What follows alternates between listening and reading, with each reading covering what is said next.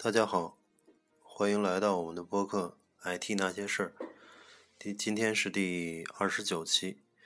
嗯，我们来聊一聊这个最近互联网行业发生的一些这个事件吧。呃，首先要谈的，呃，是这个九月一号，大家都知道，这个阿里云又出现了一些这个故障。呃，是怎么回事呢？因为我。就是有一些这个呃做这个技术的相关的微信群，然后从中午的时候就发现有些人在登录阿里云做维护的时候，呃说这个阿里云又出事了，然后他说大家都问怎么回事呢？呃，就有人说这个在这个云主机上执行什么命令，然后这个命令就会被删掉。嗯，最后导致它的这个阿里云服务器上一些最基本的一些像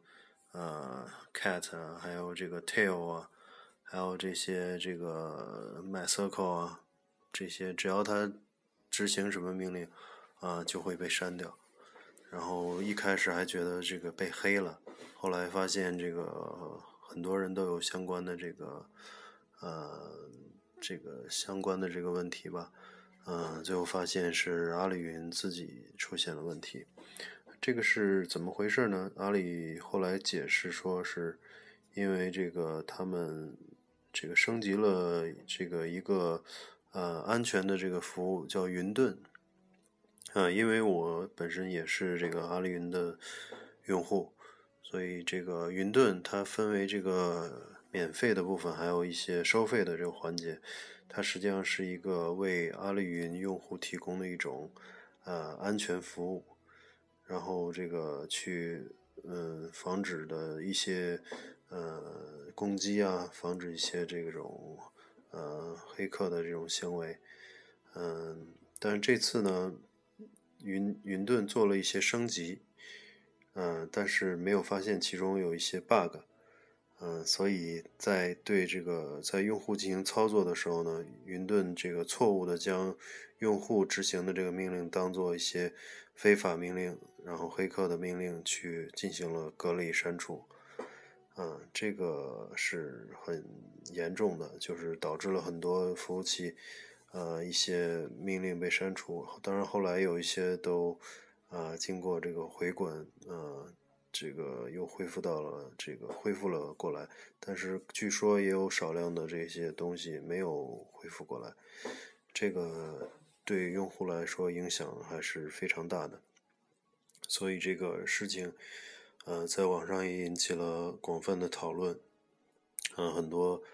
做技术的人都说这个错误是很低级的错误。呃，怎么说呢？大家都由此又去展开了讨论，说阿里可能在技术上还是这个这个不够扎实。嗯，它还是一个以市场或者运营为主的一个一个公司。嗯，呃，从技术角度呢，我想说，嗯，这件事情包括阿里之前一些。云上也也出现了一些事情啊，包括香港那边，呃，香港的阿里云出现了一些事故，包括去年也都大大小小的有一些问题，所以这一系列的事情呢，呃，至少告诉我们，呃，这些在使用这种云服务的这种呃公司也好或者企业也好，呃，首先还是要重视一些这种这个。呃，栽备的方案的，不管说，嗯，呃，是用云主机也好，还是用这个 IDC 的自己的服务器也好，这个该有的这种，呃，栽备方案还是要做的。就是尤其像一些关键数据啊，包括这个呃，这个网站的这个核心数据啊，还有这个数据库啊，呃，一定要做到这个这个呃多个备份。然后尽量是不在一个这个地理位置，因为就算云出问题，可能它也不会说是，呃，好几个机房出问题。然后也要考虑这种异地备份，包括一些就是呃云上备份，然后在自己公司也要做一些备份。啊，一定要去呃把这个不管是用这个云的服务，还是 IDC，还是自建机房，都要想到它这个都有脆弱的一方面嘛，所以要在这个资源允许的条件下，尽可能做到这个呃数据的安全。当然，每个公司都有自己的这种预算了，每也不可能做到这种这种达到银行级的这种呃这个呃两地三中心啊这种这种呃银行级的这种备份策略。但是很基础的一些，经常需要 copy 啊，经常需要这个包括这个做蛀虫啊，这些还是呃成本不高的情况下还是可以做的，所以。呃，大家还是希望能够做到这个，呃，从自己这个角度做到这个数据安全。第二个呢，在这个阿里云这次事件中呢，呃，大家也分析，呃，首先这个云盾升级，呃，就是由于这个阿里云的这种发展非常快，然后这个可能是市场部门啊，包括这个业务部门也不断催促这些。呃，各种产品的升级啊上线，但是呢，在测试方面还是需要加强。就是在云盾这个一个很明显的 bug，嗯，不知道在上线前为什么没有从通过测试测试出来啊？这个是一个让外让这个做技术的人看看来都是很很基础的一个 bug，不是需要一个很啊很深层次的一个测试才能发现的。一个 bug，嗯，说明在上线前可能这个测试不充分，呃，这是一个很大的问题。嗯，第二个呢，就是在呃这个互联网产品像这种大规模的这种云计算产品的这种上线过程中，呃，应该做到一些就是呃，在这个我们呃这个互联互联网这个呃上线流程中有一种叫灰度发布。灰度发布就是说，我可以先在一个范围内发布，看这个升级是不是可靠，啊，是不是这个对这个没有 bug，对用户没有什么呃这个影响。可以像阿里云这种呃这么大的这一个一个云计算的厂商，啊，在全球都部署了一若干的这个机房。嗯，它的这个云盾产品的上线不应该是这种这种很大规模的一起上线，应该先在一个范围内，比如说某个机房或者某一个范围内先进行上线，然后再不断的去呃呃逐步的去去这个全局的更新。啊，这是一个灰度发布方面的这个呃建议，嗯，然后。当然，我觉得这件事儿呢，嗯，这个后来，呃，阿里也是给出了一些呃相对这个诚恳的建议吧，啊，道歉吧，嗯，但是怎么说呢？就是从呃外界来说，这个都说都觉得还是没有把这个根本原因说清楚，包括上次这个光纤被挖断，很多人也觉得不够有说服力，或者是。呃，不够，嗯，不足够能让别人信服的一个答案。呃，当然了，这个阿里的公关是很厉害的。据说当时很多这个这个，呃，像微博啊、朋友圈一些社交软件上都出现了很多阿里云这次呃出问题的这个文章。啊，但是在主流媒体上啊，包括网络科技媒体上。嗯，很多主流媒体都这个集体失声，这大家都说这个阿里公关是这个非常厉害的，嗯，然后而且砸了很多钱在跟这些媒体合作上。如果把呃有人开玩笑说，如果把阿里公关这个独立出来，可能是中国这个公关行业的的第一股。嗯，这个是开玩笑，但是嗯，不得不说，阿里的公关能力确实很厉害。后来并没有铺天盖地的发现一些呃，这个呃媒体上没有出现一些这个对他这次事件的一些大规模报道。嗯，但是无论如何，在朋友圈啊，在这个微博上也形成了一定的这个影响。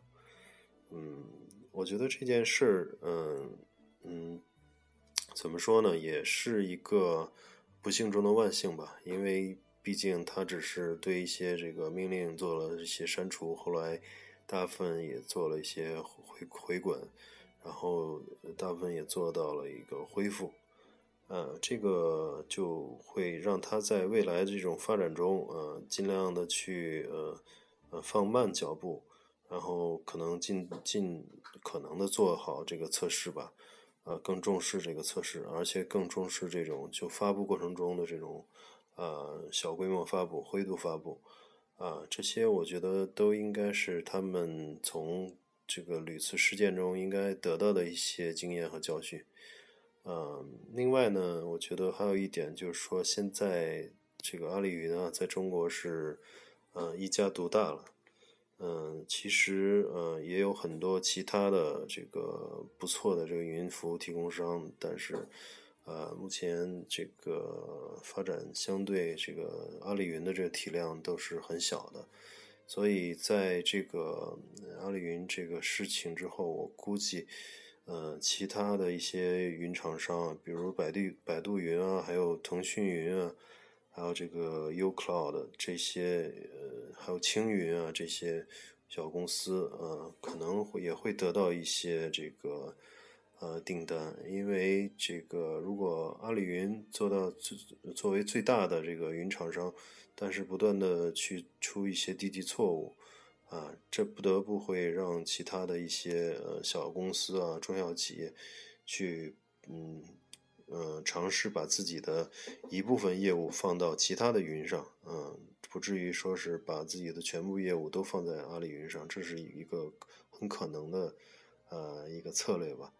我觉得如果要是这个一个公司把呃各个各个不同的系统、不同的平台放到不同的云上。然后用上一两年、两三年之后，再来对比这几个云的服务，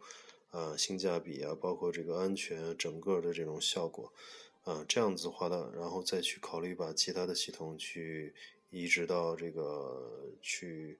呃，move 到这个最认为最安全的、性价比最高的这个云服务商上，嗯，可能是很多企业的一个一个战略吧，嗯，这也给其他的云厂商，嗯。这个一个很好的发展机会。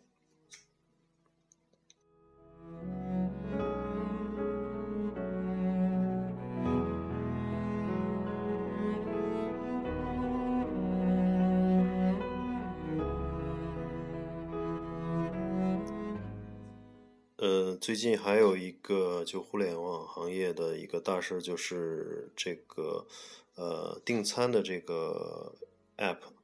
嗯，叫饿了么，嗯，融资了这个自己号称融资了这个六点三亿美元，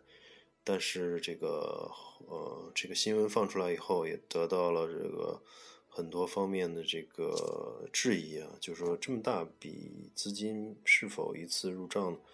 呃，是不是有所这个夸张呢？很多人都做出了质疑。呃，当然，他的一些投资公司、投资机构也站台为他澄清，这是一系列投资啊，他已经做到了这个 F 轮，嗯，所以这个，嗯，目前这个外卖配送是这个 O2O o 的这个市场呢，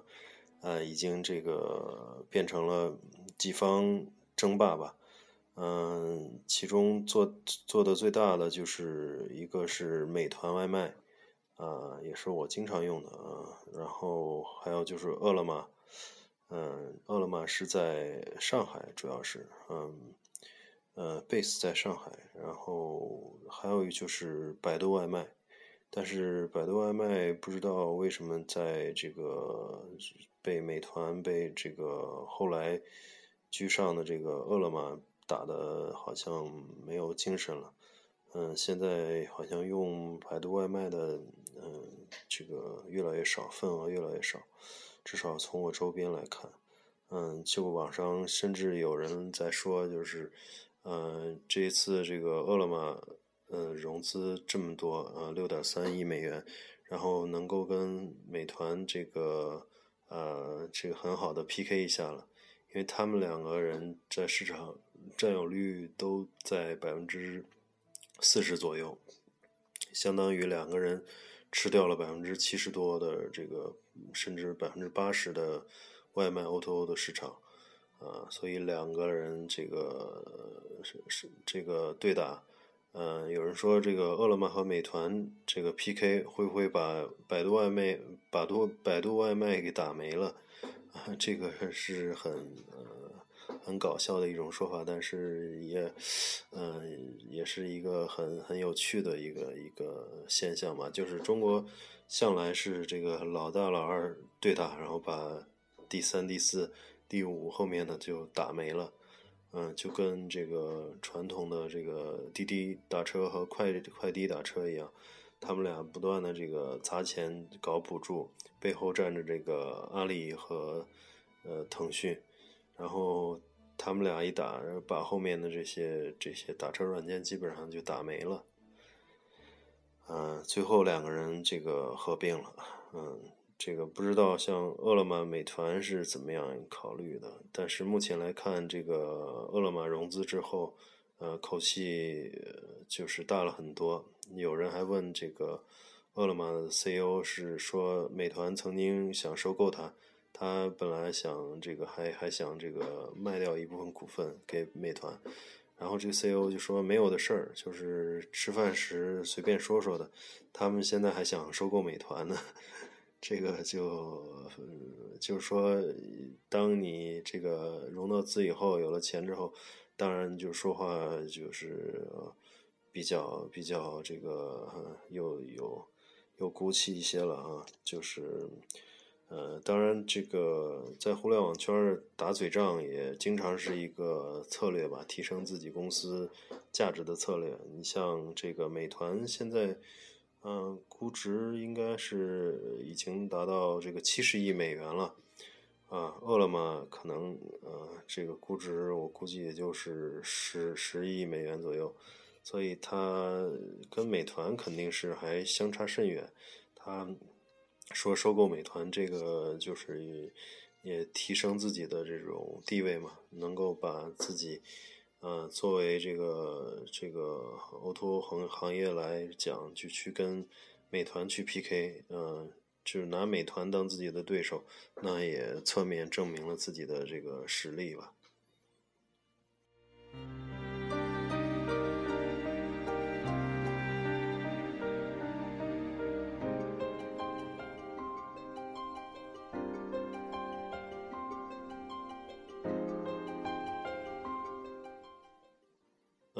这两天还有一件事，就是这个老罗的这个锤子手机，呃，又进行了这个又开了一个发布会。呃，由于这个在呃刚好在阅兵前嘛，北京都不允许开大会了。呃，有很多这个互联网行业的这个大会，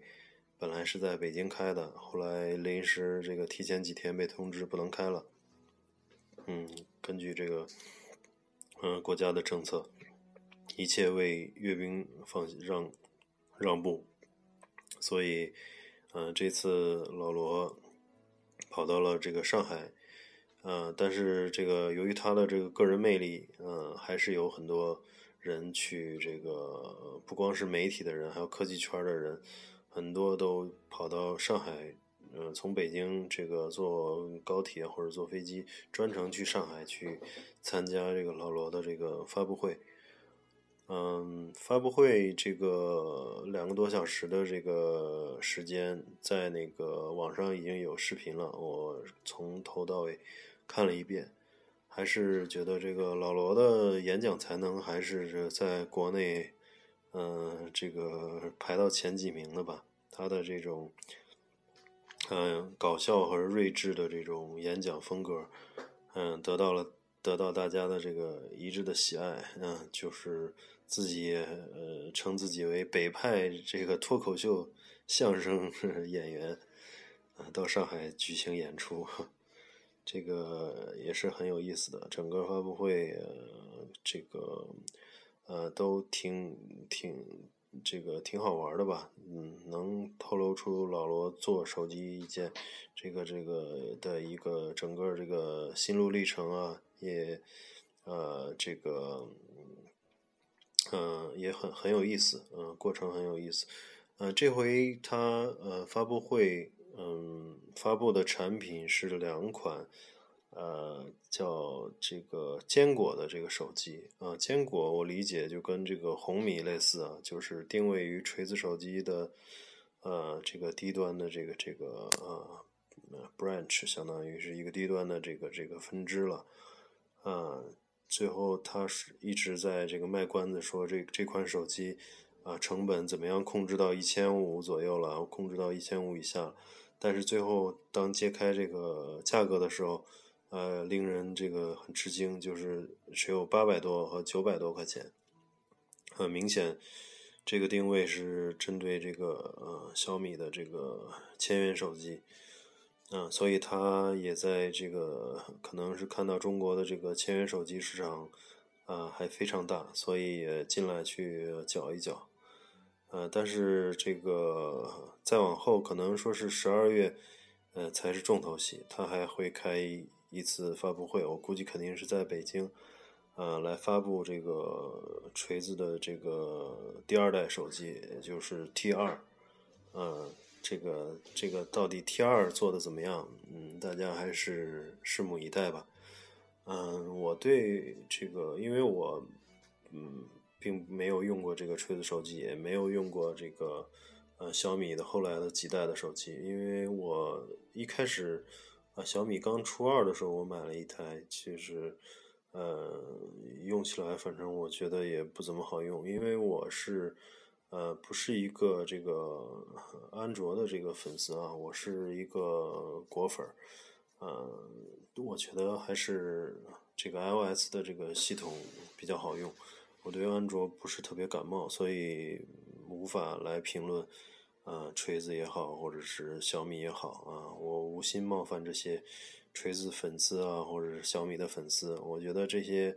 这两个手机厂商都应该是算国内比较优秀的了，嗯，而且能够在短时间内，呃，达到这个全世界这个前几名的这种出货量。呃，也确实做的不错了，但是只是我个人对安卓的这个系统，呃，我我是不太感冒，而且是长期用 iOS，后来就偶尔用一下安卓，就觉得，嗯，太怎么说呢？太麻烦，或者是骚扰太多，嗯，不停的有东西在升级，嗯，这个很烦。嗯，可能这个希望这个安卓这个系统也能够慢慢的这个有所改善吧，啊，最终能够跟这个 iOS 一样，这个达到嗯很好的这个易用性和这个嗯嗯好的这种嗯这种这用户体验吧，嗯呃记着记得这个有人评价这个锤子手机啊，就是我看那个。呃，叫逻辑思维里边那个叫，嗯，逻辑思维那个罗胖啊，对，罗胖在说那个，